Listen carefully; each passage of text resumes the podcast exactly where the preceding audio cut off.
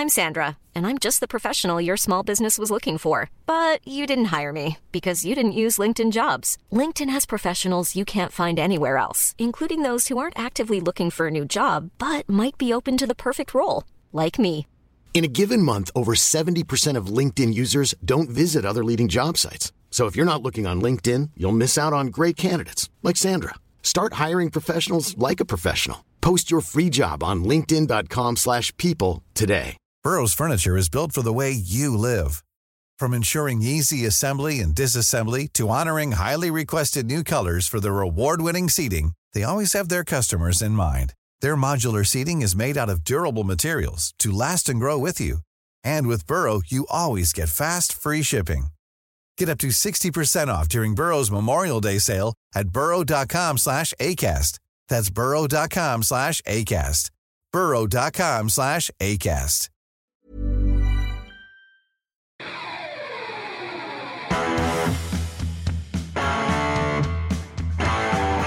You're listening to Achtung Millwall, broadcasting from the beautiful South Birmingham. Accept no substitute.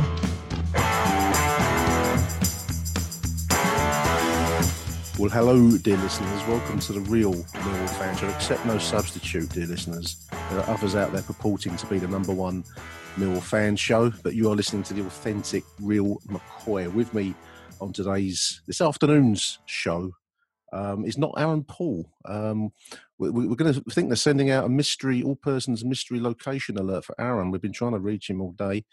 Um, we think he may be in the Luton area, possibly on Radio 5 business.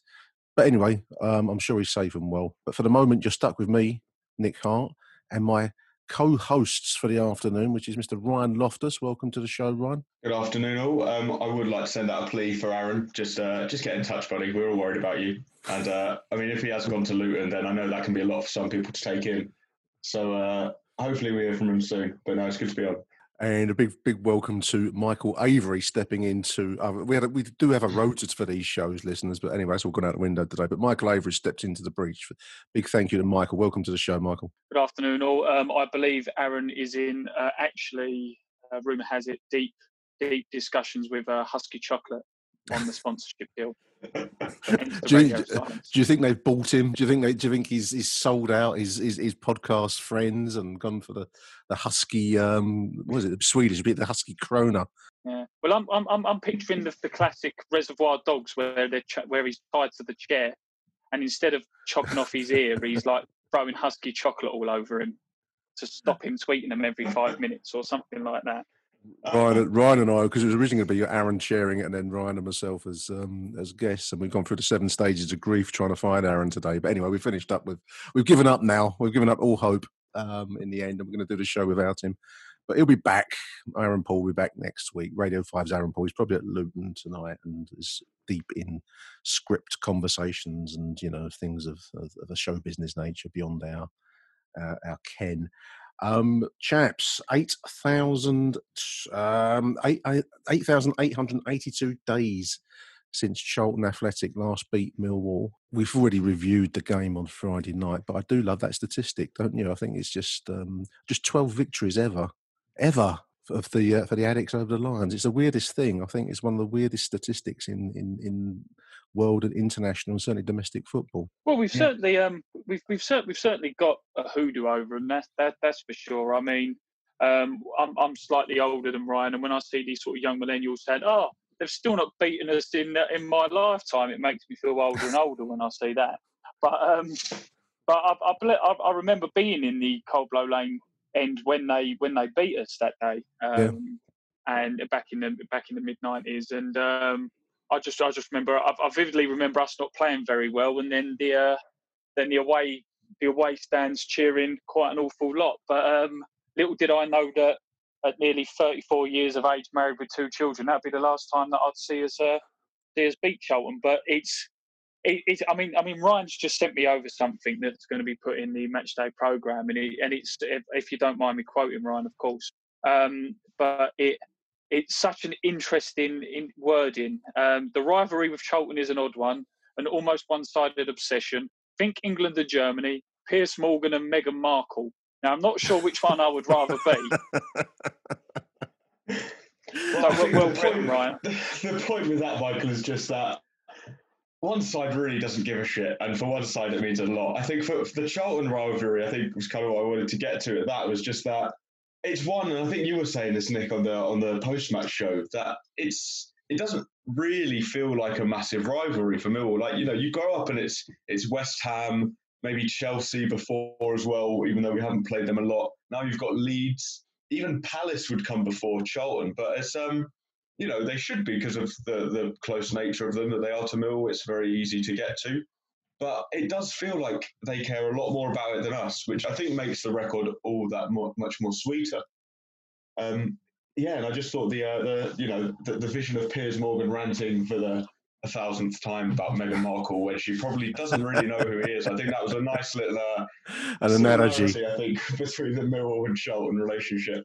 I was, I'm going to ask you a personal question, Ryan. Um, were you born before or after the last Charlton victory over Millwall? Have you lived your whole life never knowing? Um, Charlton, um, I am Charlton. a Charlton victory virgin. I uh, have You've never known it, and I hope that I never will. I think the last time they beat us was it was in 1996, the year I was born, but I think slightly before um, I came. So it was planned well. So uh, yeah, long may it continue. I think I think we, we gloss over the 13 year gap of actually playing them, but you know it all counts. It all counts. That gap is always thrown back at you by these blokes that do these odd odd bod YouTube videos where they, they video themselves watching the television, and I, I really don't. I know I'm you know not of the the modern generation, but I really don't get why you'd watch three blokes, three three Charlton Wallies watching the television, commenting on the game. You know, when you've seen the game yourself, and you can hopefully form your own opinions. But that was quote the Premier just, League just, years, Michael Has, don't they? They, they were in yeah, the Premier League. Sorry, so, sorry to sorry to cut you off. Just just quickly, it's like an acne version of Gogglebox, isn't it? that's not that's not that's not acne the, acne the place name either, is it? It's it's a skin condition.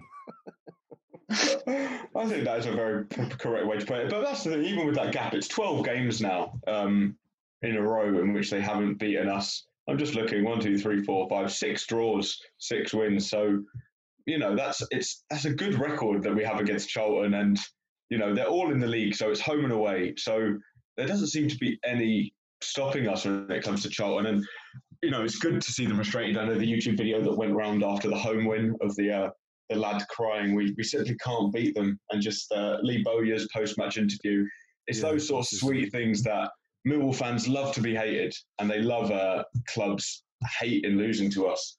And it just makes it all the better. I, I, I, I don't believe in any kind of almighty deity, but if there is one, and I, I certainly don't think he's a Millwall fan, judging by our histor- historical record, he's certainly not a Millwall supporter. But if there is one, and in, and he lurks out there in the, in the, depths of the universe, he's got it in for Charlton for some reason. They because they, they, they, have actually on occasions not played badly. I didn't think they, they they had their little moments on Friday night. There some shots that Bart had to be quite smart about to to push around the post and get a get a you know a hand or a fist on to to stop it. So they they had moments, and in previous games they've actually had, you know, they've come close, um, but for some reason, some some some kind of mystical presence stops the ball from going and it goes in off someone's backside in the net. I mean, it's just really weird. It's it's a very mm. odd local derby rivalry.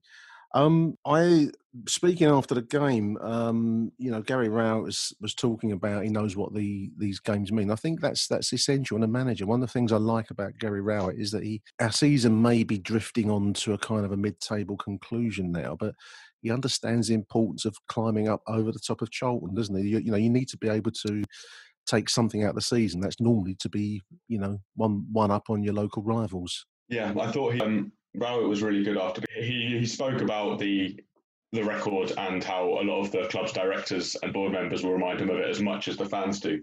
So you know it's always good. Everyone wants local bragging rights, and uh, you know with Palace and West Ham, well hopefully West Ham will be down with us next year. But with us not playing them so often, you have to take the graces that you can get. So he knows, and I think it shows kind of how he's bought into Millwall, but also it shows that one level of detachment where he also said that you know as much as we wanted to win it, for the as much we didn't want to lose it for the the record, we wanted to win it as a show of intent and in terms of the wider context of the league. You know, rather than hanging all his hopes on oh we'll get a derby win and lift the spirits, he's looking at the bigger picture. And I think sometimes that um, that kind of one level of detachment can be really positive in terms of Gary Rowett keeping a calm head. and uh, just being level-headed where others may be losing it. And um, you know, the fact that he still cares and still has that, you know, that professional kind of integrity and that, that knowledge of what the fan base want is, is a really nice blend, and I think he does it really well. Sorry, no, no, I was going to say, I, was say, I think I think I agree with that there entirely because. Um, I can't remember who the chap was on who was after the Charlton game, Nick, with with you after the uh, Dave. Ryan's discussion. Uh, yeah, Dave, and Dave I, I, think Dave yeah. said it as well when he said that um, you know, un- under Neil Harris, we'd been quite happy just being sort of like 21st of being safe. And it got me thinking that, you know, that with un- under some managers, and I'm not even going to say Neil Harris specifically, uh, it could be under uh, a number of different managers um, in different divisions, but a lot would think, well, you know, the playoffs just out of touch in reach. Um, it's going to be a bit to claw back. If we go away from go away from home, get a nil nil or one all with Charlton, that'll be job done, and we'll just settle for 12th, 13th place. But he, he does seem to sort of like want to go down fighting a bit, Gary Rowett. And what was refreshing to see was that we didn't go to Charlton, as you say, uh, Ryan, with the ambition of just not to lose, but we actually looked like we wanted to win the game as well. It wasn't a lucky goal. It wasn't a lucky build-up. It was it was good match play. It was it was intent to get three points. And well, do you know what? If we can't go up via the playoffs, or or if we can't get in the playoffs, we're going to do do um, do as best as we can to get as close as we can, and it's good to see. It is. I mean, I think the other thing. I mean, just reading some of the uh, notes that we put together for the show. I mean, mentioning on the News at Den Billy Mitchell's role on on Friday night. I mean, it, it, we are still trying to chase down the the sixth spot. I think it may be receding from us being realistic because results over the weekend weren't especially kind to us. Cardiff, I think, getting that late um, was it an equaliser or did they win it on on on uh, Sunday? I think they won it, didn't they? Winner again.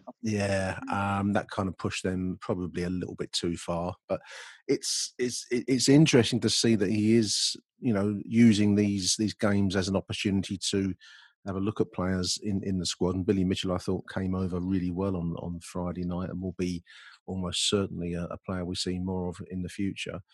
Um, injuries, though, Ryan, I think are starting to uh, to tell on us a little bit, aren't they? I, mean, I think did you say before the start of today uh, the call that Mason's out uh, or doubtful for tomorrow's game? Tomorrow yeah, game? it looks it looks like it is going to be a problem, and I think it is. Um, it's one of those things that with the size of Millwall squad and the the intensity of the games, it was always going to be a concern. But yeah, it looks like I think News at Den was reporting that Mason Bennett is out for Wednesday. I think he's got a tear in his abdominal muscle and it looks like he's going to be very after after this Friday game. Um, Rowett said that it looked like Mason would be back, but obviously now it looks like he'll be out for it, and maybe yeah. not getting back until Hull on Saturday, and maybe not even making that game. So injuries are something that's always plagued um, Mason Bennett, and it looks like he picked it when the defender kind of put a knee in his back on um, against Swansea. So it's not even a, a muscle strain from sprinting or lack of fitness or anything. It's one of those impact injuries that we've had a few of those. I think Ryan Leonard's long term injury and Ben Thompson's long term injury this year have they've all been impact injury. We're, we're getting a few kind of muscle injuries and training ones with uh, maybe some of the older players like Williams and Hutchinson, but at the moment it's just those impact ones that could cost us that little bit of momentum. I think we we, we missed Mason Bennett on Friday. Um, we showed that we can do it without him, obviously. Um, yeah.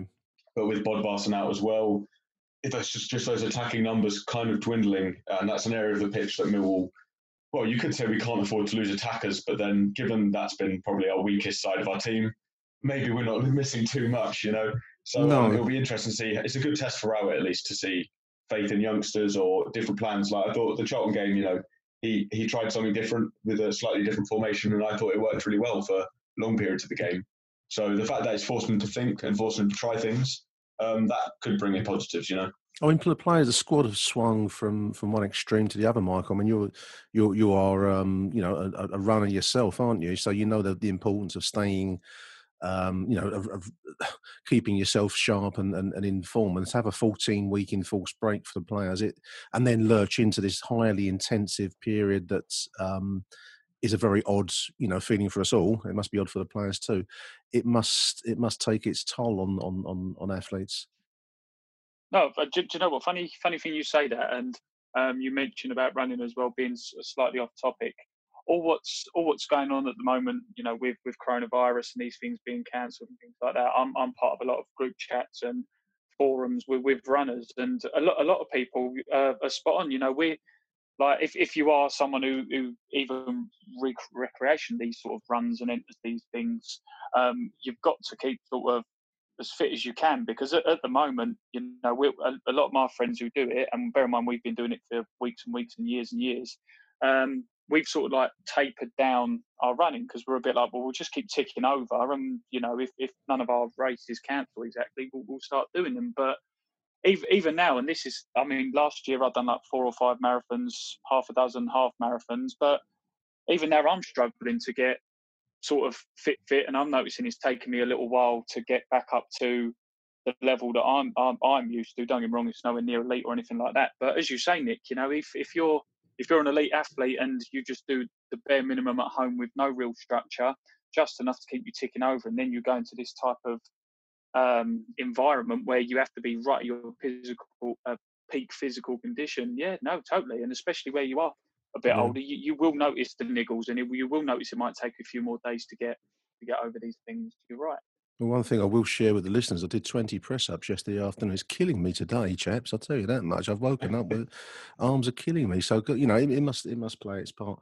Um, Jayson Molumby, I'm just reading the, the News at Den story from Friday. I mean, uh, taken off at half time. He was on a yellow card and um, Rowett replaced him with, um, I think it was Ben Thompson that came in for him in the second half to avoid the possibility of um, the second yellow and going down to 10 men. Um, I, I mean, he hasn't played his best since the return, Ryan, has he? I mean, he, uh, one thing I do like about him, though, is he's 100% committed. I know he's a loan player, so he's not our our our player, but he, his mind doesn't work like that. He's, he's a Millwall player at the moment, and he'll give everything for the cause. Sometimes, you know, a little bit uh, gets a little bit hot headed, but I think that's part and parcel of his game, isn't it? Yeah, I think you have to take that with Molumby. I think from the the second he walked into the door, you could see that with. Uh, you know his intent of asking to be loaned out and asking to, to come to Millwall because it suited him. I think that uh, it speaks to the sort of player he is, and he's the sort of player that Millwall fans love in terms of that, Absolutely. that work ethic and that drive. And you see it all the time: him leading presses, charging out. Sometimes that can be to his teammates' detriment in terms of holding shape and uh, you know a little bit of ill discipline. But you've, you've you know you've got to consider the fact that he's a, he's a young lad as well, um, playing his first full season. Yeah. Um, so he's he's gonna have to learn, and he's playing at a really high level for such a young player. Who, um, yeah, he just needs to to learn, and I think it's good to have options now. I think with Woods and Williams as those senior players alongside him, Leonard back from injury, and obviously Ben Thompson back from injury, it gives Rowett the the choice to see Molumby as injured, um, yellow carded at half time. He was going into a couple tackles and you know looked like he may have picked up a red if he if he'd have kept going. So Rowett has those options now just to bring someone else on, cool them down. Obviously, we've got a lot of games coming. Um, so it's good to keep him fresh. Also good to get Thompson on to get that fitness back up. And Thompson was uh, was very good when he came on. Like Rowett said, kind of carried the ball out and drove well, getting on the ball and running at players like we're used to seeing Ben Thompson do. Yeah. So it's good to have both of those options um, who are, you know, similar. They're similar in terms of the energy they bring, but different in terms of the uh, the areas of the pitch they affect. But to have those options at this stage is um, it's just positive for Millwall. It's going to be an interesting starting eleven tomorrow, Michael, isn't it? I mean, it's a, it's a weird game, a, a Wednesday afternoon, three o'clock kickoff against Middlesbrough tomorrow, managed by by Neil Warnock at the moment. But it's going to be an interesting starting eleven tomorrow. I mean, are, are you a I mean, I've spoken to you about the Ryan Woods question. Are you a Ryan Woods fan? I know that Ryan is, but um, are you a, a Woods fan, or you is the jury still out for you on, on, on the question? Um, I think I think to a point, um, I am still getting a few splinters in my behind where I've been sitting on the fence too much. Um, I think I think there's an element that yes, certainly right at the beginning, the way he was uh, sort of spraying balls around and looking up and picking passes. And what, what did they call him when he first joined? Wasn't it like a like a ginger Pirlo or something like ginger that. Ginger Pirlo, yeah. It, so, um, so you know, when, when you see that aspect of his game, he he is very very good. And I mean, that ball over the top, Jed Wallace was absolutely yeah. That was a thing of perfect, beauty, perfectly weighted. That was a breathtaking really, really well moment, wasn't it? Yeah, I mm. agree. Um, yeah, mm. you, you you see moments like that, and you think they're very very good. But I do think to a point, and I I'm, I'm, I'm, certainly not in Harry's camp when it comes to his uh, his opinion on Ryan Woods, but um, I think um, I can see what Harry means. Sometimes when you require that bit of urgency and perhaps a bit of one-touch passing or one-touch, you know, fast-paced football, if you're trailing a goal, perhaps Ryan Woods may not be the best option. Yeah. Um, and I think that when you are the games we've played recently, um, Derby especially, where we lost that, where where we are requiring a bit of oomph and a bit of action, uh, yeah, and you see someone who has a touch and look up instead of like pinging a ball down the line.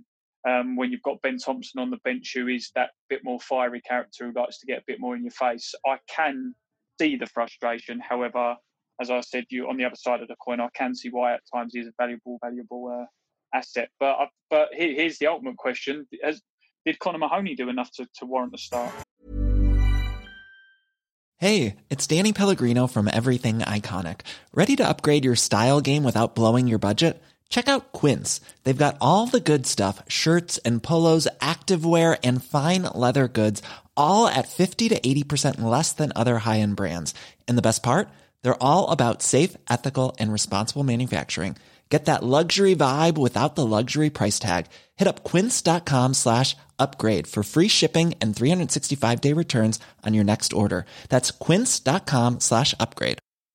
Hi, I'm Daniel, founder of Pretty Litter. Did you know cats tend to hide symptoms of sickness and pain? I learned this the hard way after losing my cat, Gingy. So I created Pretty Litter, a health monitoring litter that helps detect early signs of illness by changing colors, saving you money and potentially your cat's life. Pretty Litter is veterinarian developed, and it's the easiest way to keep tabs on your fur baby's health right at home. Go to prettylitter.com and use code ACAST for 20% off your first order and a free cat toy. Terms and conditions apply. See site for details. Burrow is a furniture company known for timeless design and thoughtful construction and free shipping, and that extends to their outdoor collection. Their outdoor furniture is built to withstand the elements, featuring rust-proof stainless steel hardware, weather-ready teak, and quick-dry foam cushions. For Memorial Day, get 15% off your Burrow purchase at burrow.com slash ACAST and up to 25% off outdoor. That's up to 25% off outdoor furniture at burrow.com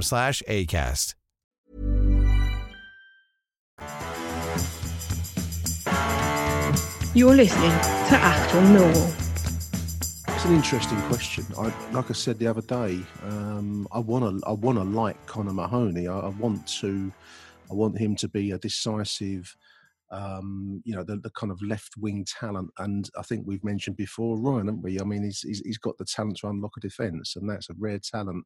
We don't have many players like that. It, I think my only mm. the only drawback with with Connor is the is the consistency. He, he, he does it in fits and starts, and we need it a lot more often. And I dare say this is a conversation that Gary Rowett has with him on a regular basis. Would you start him tomorrow, Ron? Yeah, I think. Um, I don't know. It's an interesting one because I think I wouldn't. I would wouldn't be surprised maybe to see um, Millwall line up the same as they did against Charlton, maybe with um, Ben Thompson starting in place of Ryan Leonard. Right. Maybe just for a bit more attacking threat where Millwall uh, getting to the edge of the box against Charlton and not quite um, getting it into the box or creating the chance. I think Ben Thompson in that sort of when Millwall were attacking with basically six players um, behind Smith at points, Thompson would be really good, like live wire to have in that position. Um, Borough are, you know, they're under Neil Warnock now. They're probably going to sit back. I'm just looking. Um, they just lost, you know, they've lost back to back against QPR and Hull yeah. since uh, Warnock took in. So they're not in the best place. Okay, they lost to Hull in the last minute, but QPR dominated them in terms of the possession. So I think Borough had about 30 odd percent. So chances are they're going to be sitting off, especially as they're the away team. So, you know, again, Woods in that hole dictating the play will work, I think, if um, Rowett wants to keep the same system. But then you have the aspect of it's a Neil Warnock side. So will lumping the ball up to Matt Smith be the most effective? Warnock is a, you know, that's his style. He'll, he'll probably be pretty adept at dealing with that. Yeah. Um, despite not having a lot of time with them. So it'll be interesting to see if he throws Mahoney straight back into it and goes maybe back to starting with Bradshaw. But I was just going to say start sure. Bradshaw over over Smith. Yeah. I mean, I'm just looking at the league table. Middlesbrough actually, I, I hadn't realised in the bottom three now, aren't they? And we've got Hull again on Saturday, yeah. bottom uh, full from bottom as as we speak, as we record this. Um, mm. That's a big club, Middlesbrough. If they go down into League One, I know there are other big clubs already in that in that league. Sunderland, not, not the, you know the local rivals, but that's a big club. They will be fighting for their lives. You would expect tomorrow, so it could well be something of a of a battle, and you need to pick an eleven that are able to to match that because I think it's going to be it's going to be a hard fought game tomorrow. I was going to say, how long is Warnock's deal at, um, at Middlesbrough? To the end of the season, I would have thought. Yeah, I think it's to the end of the season for now. I'm sure they'll have a. I imagine they'll have a, a relegation kind of clause if they stay up. Maybe he'll get an automatic extra year, or because um, I think he was he didn't he didn't want to wind down when he left Cardiff. I think he was pretty adamant that it wouldn't be his last job. So I think they'll, they'll he'll probably get an extra year if they stay up, and then maybe look elsewhere if they go down. For us, it's a it's a must win. I mean, I don't think there's anywhere for us to go other than to get three points, because then if we don't, I mean, the season really has um, reached its conclusion for me. Uh, mm. Before 42 games done with just four to go, um, and with five points short of Cardiff in sixth spot. If we if we do have any any realistic um, ambitions to chase that down, it's got to be a win tomorrow or, or bust. I don't know if you boys agree with that. Yeah, I think uh, yeah, I hundred percent. I think to be honest, for the five games left, left, I would say at least four out of those five, if not all five, are must-win games for Millwall. Yeah. If um, playoffs are to be the aim, because like you said, we've got we've got Borough, we've got Hull, um, we've got Huddersfield, um, obviously on the last day as well. So we've got twentieth, twenty-first, and twenty-second as it stands. And okay, Millwall have historically kind of struggled against the sides of the bottom, and obviously we drew against Barnsley despite putting in a, a decent performance, but we need to be getting three points because I was, I mean, I look at people's fixtures. Cardiff obviously in the driving seat now, three points clear of Derby in seventh. They've got three of the same games as we do. They've got Blackburn still to play. They've got Borough and Hull to play. They've got Derby to play, which is going to be a, a huge game. Yeah. They've got Fulham yeah. to play, who are all out of sorts, but obviously that's that's not the easiest game. Um, the other teams around us, Derby have a really hard running. Um, Swansea don't have a, a massively difficult one. I think now you're looking maybe down to Preston. Preston are one point behind us, so they're six points off Cardiff. So with their form, maybe they're out of it. So I think it has been down. It's now down to the four teams: Cardiff, Derby, Swansea, and us. Mm. And I think that there's some decent teams there in some decent form, and they will all be looking to win their last five games, and it will be whoever has the best form in these five games will be um, in that sixth spot. I think so. Building on a hard fought win against Cardiff has got to be Rowett's main priority, and uh, he'll be really disappointed with his side if they don't put in um, a performance. I think Millwall wanted to win this one by two goals, three goals. You know, really, they want a really comfortable one. They don't want to be edging out um, another one 0 I think. Yeah, because the goal difference is actually quite tight. I mean, Cardiff's goal difference at the moment is, is plus seven. Then you've got Derby on three, Swansea and Millwall on four. So goals scored yeah. could well be, you know, a goal difference uh, could well be a factor come a very tight finish. I agree. I think I think it's it's a must win. Um, I, one thing I did like about the game on Friday was it was it, it, come the the 80th minute, it seemed to be drifting to a, a nil nil. You could see nil nil written all over it, and somehow, yeah. you know, that moment of brilliance from from Connor Mahoney to, to, find the space and work the space to get the shot on target, which the goalkeeper spills, and to have the most unlikely figure of all in Jake Cooper to be in in the mix and finish. I mean, those that's the kind of incident moment um, fighting spirit that, that wins three points when one was the you know the more obvious uh, outcome. So the squad seem to want it as much as as much as we all do, and that's that's good to see too. Yeah, what what I think will be interesting, and this may be one of the quirks that we see of kind of lockdown behind closed doors football is is kind of in the, the gist of the piece I sent to Michael for the program that uh, the, the, the Derby Day victory isn't the same without the fans there. No, and no, I just no. you know I was just thinking to myself, imagine the the scenes as they say, or just the reaction, the uproar to Jake Cooper's late winner there. The away end, the energy going yeah. absolutely insane. Absolutely. The energy would be brilliant, yeah. and that would be enough. You would hope maybe, or to could be enough to just lift Millwall, and that injects that momentum that they need. So you wonder how it will be different with the players. Hopefully, the players get that, and obviously, it's an important game for them. Hopefully, that gives them the momentum. But you'd imagine with the fans there, following that up with a home game would just be the place to be buzzing, and the anticipation is back, and that excitement is back. So you really hope Millwall don't have that lacking really tomorrow. I was interested, Michael. I mean, there was there was a bit of a hoo ha online about the the flag, the MSC flag, not being allowed to be placed in the Charlton Stadium. Um, and just going on from what we've just been talking about there with the lack of fans, the fact that there would have been a, a, a huge buzz after that, there would have been real momentum building, fans, you know, uh, the energy and so on. I, I, found it quite interesting how much um, spirits seem to be lifted by the sight of that one flag on the tower block at the back of the, of the ground. There was a couple, some fans got a, a flag up there, didn't they? And the the players seemed to appreciate the connection. And you know, um, I know Charlton were playing silly games with us on on Friday night, but that sense of connection seems to be what players need in these last ditch moments of the season. You know, small things make big differences, don't they? No, of course, of course, and we've and we, we've touched on a few times um, as as fans primarily because that's what we are. Um, and also, we've heard it in the media say that if there's one team who's going to struggle without their fans, it, it is Millwall um, because of what the fans bring. So, no, I agree, and, and I think it was it was excellent the the connection that Alex Pearce obviously showed Yeah, that we've got yeah. when he went over when he went over and, and he you know applauded and punched the air and things like that. And you know, Mi- Millwall fans, people can have their opinion on them of, of, of who they are. I mean, even amongst our own fan base, we don't seem to like each other very much, which is all fine and well and good.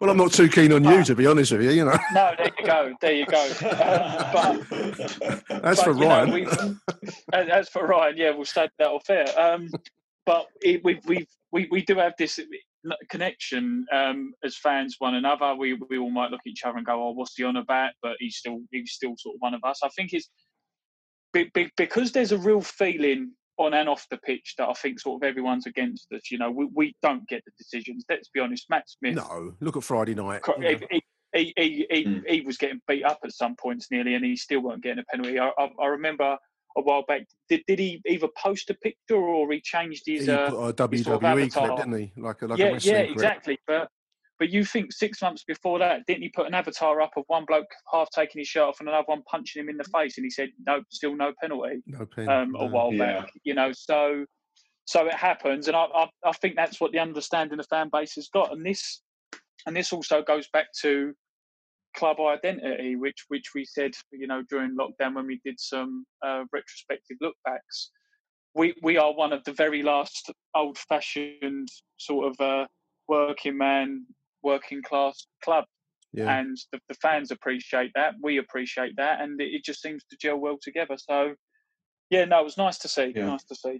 it, it might be a small point, but um, Alex Pearce kind of coming back into the team came in at the really right time for that game. I think it was funny before the game. Um, obviously, we're watching it from the stands. He came out um, applauding the empty the empty stands for the warm up, running right over, cheering them. Obviously, the other players kind of having a laugh at him, and he did the exact same after the game. Um, as the final whistle went, went to the away end where the fans would be. And oh, is it ice cream time? Yeah, can you? Uh, 99 or hus- do they have any husky is on that? without that, Is that the Husky loudest ice cream van that I've ever heard in my life. Yeah. But no, so at the end of the game as well, he's gone to the um, the away away stand and applauded them. You can see all the other players kind of having a laugh at him.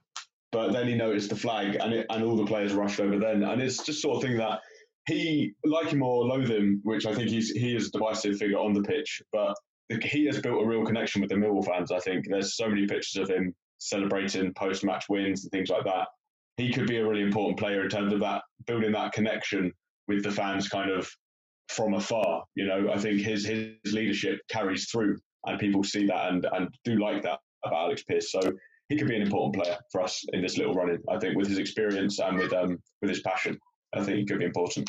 And just to repeat a point that you made uh, when we spoke after the Charlton game, Ryan, um, I was fascinated to hear the leadership on the on-field leadership of Ryan Woods. You know, which is not something that I think in a crowd, in a crowded stadium, is always apparent. You know, um, but you said he was really Mm. bark, barking out orders and giving directions and you know calling the shots, quarterback style, so to speak. Yeah, it was surprising to see, and um, I think a positive again. That's why if he can play in that similar role against Boro, I think um, he will build on it and have a bit of confidence. And I think him and Ben Thompson and him and Jed Wallace could be players who build a really nice relationship. So six massive points at stake, chaps. Um, three against Middlesbrough Wednesday, three o'clock kickoff, which is an iFollow only show. Um, so I hope you're all tuned in. You've got your instructions and and, and you, you, you've got your, your your iPads set up and not attached to your TV like I tried to do.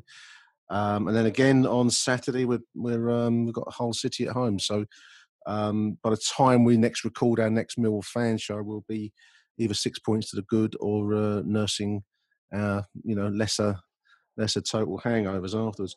I want to move us along, chaps, a little bit. We, uh, there's an ongoing um, scandal, um, cr- criminal possibly, depends on, on some of the investigations that take place with Wigan, um, which is one of the strangest stories I think I've ever um, ever come across in football, which is the possibility that Wigan Athletic have been deliberately uh, purchased and then deliberately taken into administration. That's the allegation that's doing the rounds on the internet, and and I think was repeated by um, by Rick Parry, the uh, the football league chairman, that there's a, a Far Eastern betting ring that has um, money riding on them being relegated.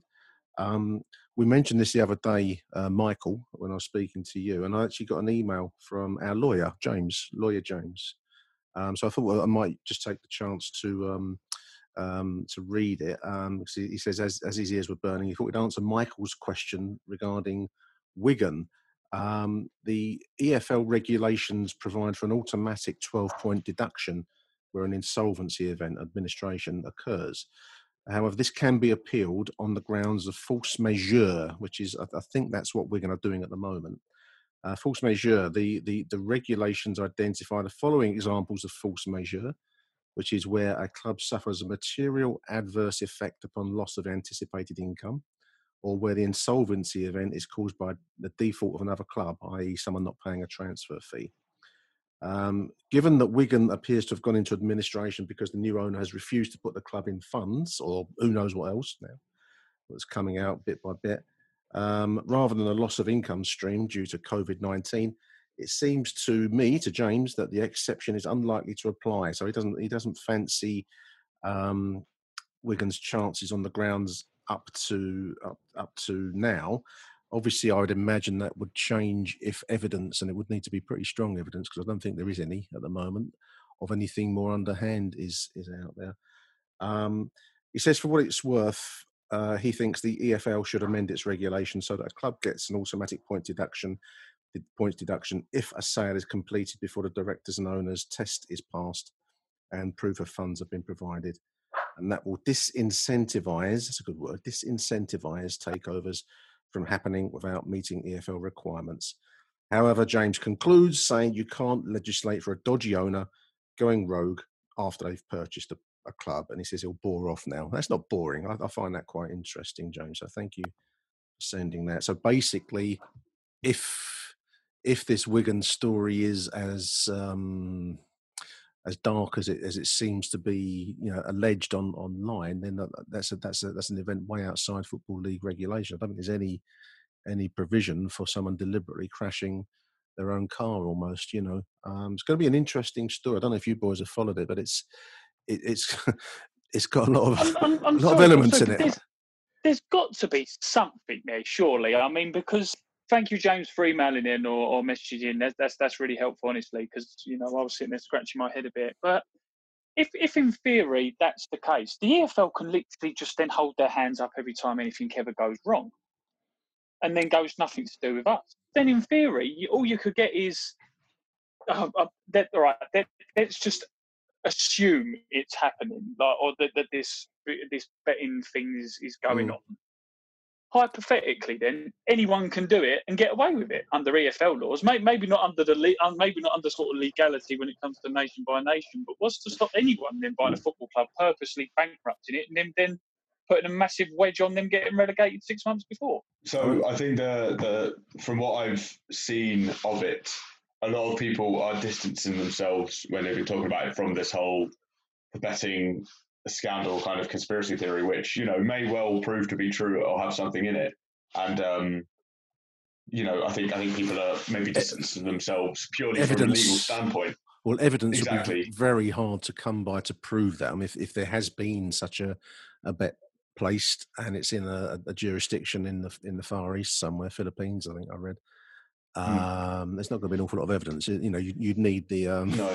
you'd need the betting slip, which wouldn't exactly. But, the problem, the problem for the EFL, the problem that they have is, like I said, like Mike says, there's not nothing really to stop someone coming in and doing this. But I mean, if someone comes into a club and proves they have money and proves that they have, um, you know, the, the the backing to fund a club, and then like you like you said, Nick, it's like deliberately crashing a brand new sports car. It's, it's absolutely it's, you yeah. cannot legislate for um, complete incompetence, not even incompetence, but complete just it's just un, unpredictable behaviour.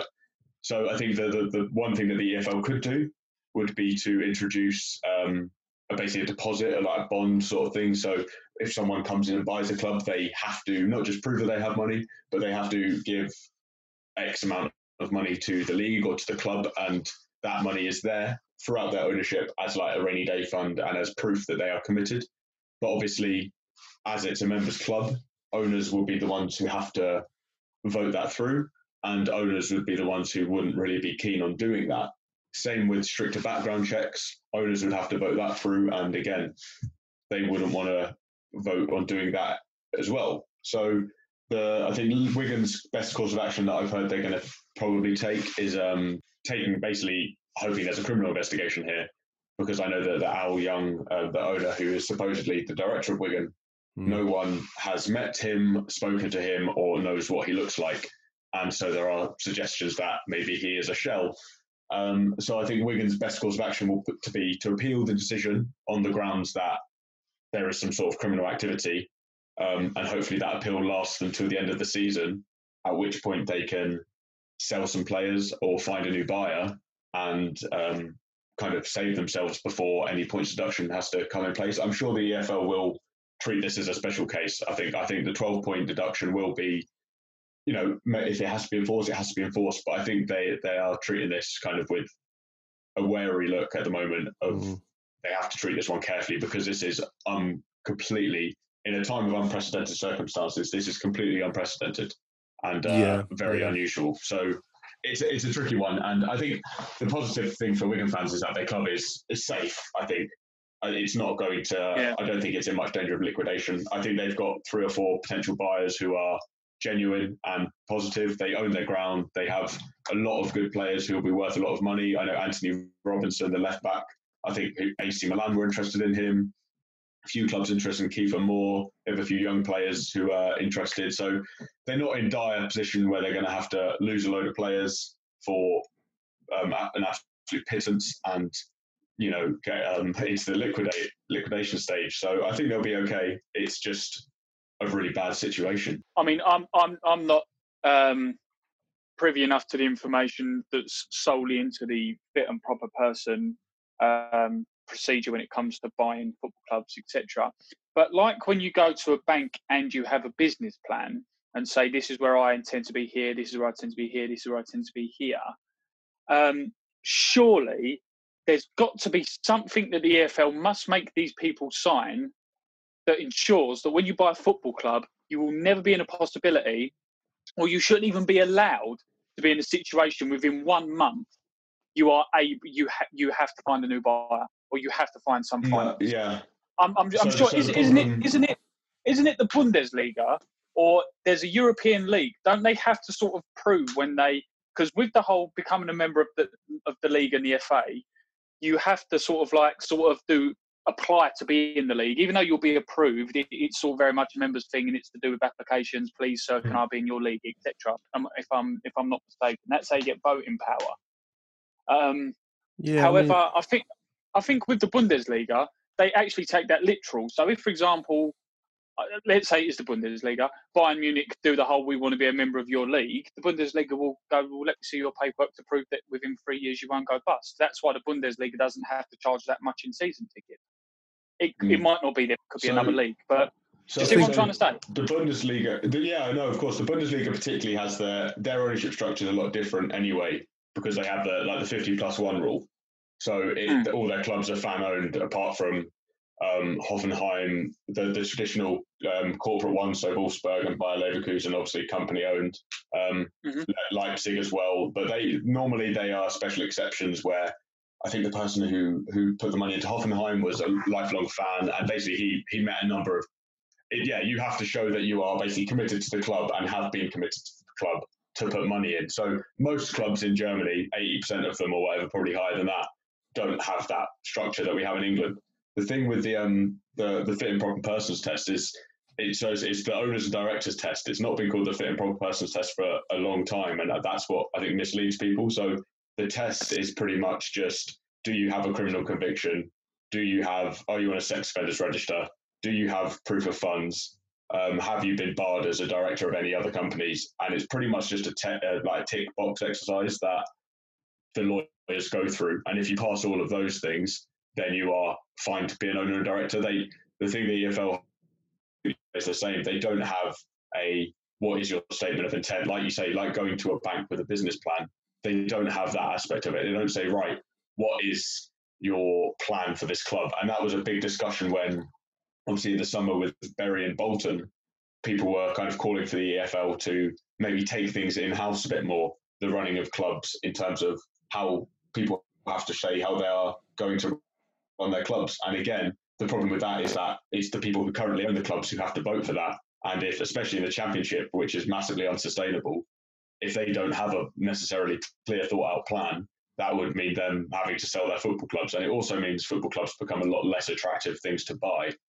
So it's, it, they're in a rock and a hard place, the EFL. It needs reform, it needs something done about it. But the way the organisation is set up at the moment, and I guess the money that's in the game, it disincentivizes, to use Nick's new favourite word, and uh, makes it hard to do so. You're listening to Achtung Millwall. I suppose if it were your intention to deliberately, if it were your intention to deliberately crash your own car, you probably wouldn't be best advised to tell the football league beforehand that that's what you're going to do. So, do, any, yeah, any, anyone set on that kind of, if, if I mean, this, there's, I don't know what evidence. I, I get a sense there's zero evidence, and may always be zero evidence, but um, you probably um, you know set up against something so so um, so deliberate for whatever reason, then it's Mm. very hard to um, to legislate for.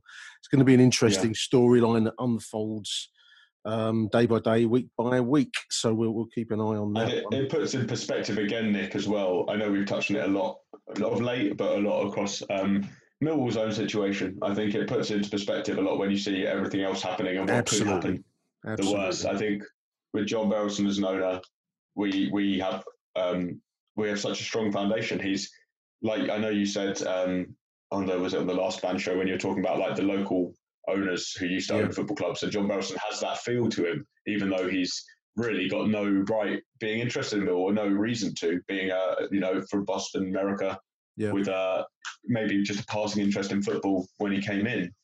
Um, the commitment he's shown and the business savvy as well, which can frustrate at times um, in terms of the money we're putting out. But you look at other teams in the championship and how big losses they're running at. Millwall, I think, are still running at a small loss, but nowhere near anyone else. And uh, it's it's healthy and it's positive for the future. I know we're we're thinking about an expanded stadium, and it, it- it, really does kind of cheer you up as a Millwall fan to to know that we're in safe hands as it is. There's a line in the uh, the Stanley Kubrick film Full Metal Jacket, and that is that it's better, being alive is better than being dead. And I think that's the way you got to look at your football listeners. That um, sometimes it might be that you know we seem a little unambitious, but um, if ambition leads you to the the dark side, well, you're better off with um, you know a, a mi- mi- middle for diddle table season. So yeah, I'd make you Mm. right, Ryan. I think you know we've said it before, we'll say it again. Um, we are we are very fortunate in that way. I'm going to close the show out. Now, we had an email from one of our listeners, Mike Bissiker. Um, thank you for the email, Mike. Um, praising our podcast format for the show. And he, he liked the fact that we um, had various uh, voicemails in from the chaps to give their voices, um, which I quite liked too. Actually, I don't know if you boys enjoyed that as a as a format. It's nice to get everyone's views in post match, and you can't do it for too long. But a little sixty second post match comment after the game. Mike enjoyed it. Mike Bissiker enjoyed it. I hope you listeners enjoyed it, and I think the boys enjoyed it too. Um, so we're going to continue with that on for the future. Um, I, th- I think it worked quite well personally. Mm. I um I, I personally left myself out of that that week's one. I, I saw myself as a bit like Robin Williams in Dead Poet Society Mm. when all of when all of his students are up on the table and he walks away proudly. I heard the voice notes and I thought I can't top that, so I'll just walk away. Uh, yeah, I think as well, it's it's unfair sometimes to expect the listeners to go two or three weeks without a without Harry Warren's special rant. So uh, I think giving them the opportunity, especially with the games coming thick and th- fast, I think after a few months without him, I think it's it's good to have him back with a bang. I had to, I had to, I had to edit Harry's one because half of it was um was muffled. I don't know what he was doing. It must, it must have been so much venting so much spleen into his phone. He's probably speaking to the wrong end of it. You couldn't hear half of it. Other like a muffled, a muffled whale crying at the crying at the moon, like a like a, like a midnight wolf or something, you know. But no, we'll, we'll carry on for that. Do do let us know your views. Do do email us, listeners. Do call us, voicemail us. We want to hear from you. 0208 144 0232. I will not answer the phone to you. Don't have to speak to me. You can just leave a message on. It's like an answer phone. That's all it is. So do let us know what you think to the shows. Um, it's great to hear from you. And if you have any comment on any of the uh, any of the chapters, I love to read. I love to read Venom and Spite. If you want to put anything in, into about anyone, then we share it amongst us and laugh at the, laugh at each other. Um, it's it's great to hear from you. Um, we're going to close out there, boys. We're going to go for some score predictions because we've got two games to face this week. We've got Middlesbrough on Wednesday and then Hull City on Saturday. So we're looking for score predictions, Michael, for Middlesbrough tomorrow, Michael. Oh, I will go for uh, Mill 2, Middlesbrough nil. And for Hull City on Saturday? Mill 1, Hull City nil. So you're going for the six pointers. I like that kind of optimism. Ryan Loftus, Middlesbrough, and then Hull City, please, sir. I'm going to match Michael's enthusiasm and go one more. I think I'm going to go 2 0 Middlesbrough tomorrow. And uh, I think 3 0. 3 0. We're going to we're gonna be back with a bang and uh, gunning for sixth spot we're, with intent. We're going to batter them on Saturday for Ryan. I like that. I, I, do like that. I, I I fancy us to get six points. I know this is bold talk, and I don't think I've ever predicted us to lose. So uh, you, it would be much of a Millwall fan show if you did, to be honest, Nick. take this this particular old Moore's Almanac, Mystic Meg, for with a big pinch of salt. This is. I'm going to go for two two wins. I think we'll narrow wins. Let's go for a one 0 tomorrow, and let's go for a, a, another 1 0 on Saturday. I think we'll win it narrowly both times, but we will win it. So fingers crossed, rabbit's foot in hand. Um, check out my interview, listeners, with Phil Walker, hero and star of the 1975 76 promotion winning season. It's a great interview. It's released this morning. You'll, you'll, you'll it'll be the, the edition just behind this one. So have a listen to that. I think it's well worth listening to. I want to say a big thank you to both Ryan and Michael for taking time out of their day today. Thank you, boys. Thank you, Nick. I'm waiting for Ryan. Yeah, I was going to say I'm waiting for Ryan to do the well done. Yeah, thank you, Nick. yeah, but no, no problem, mate. It's, it's too much English politeness flying around here. Um, big thank you to both of the chaps. Thank you to you for listening, dear listeners. And that's it. Bye for now. Thank you for listening to Acton Millwall. If you enjoyed the show, please head over to Apple Podcasts and leave us a cheeky little review. Over Arrivederci Millwall. Till next time.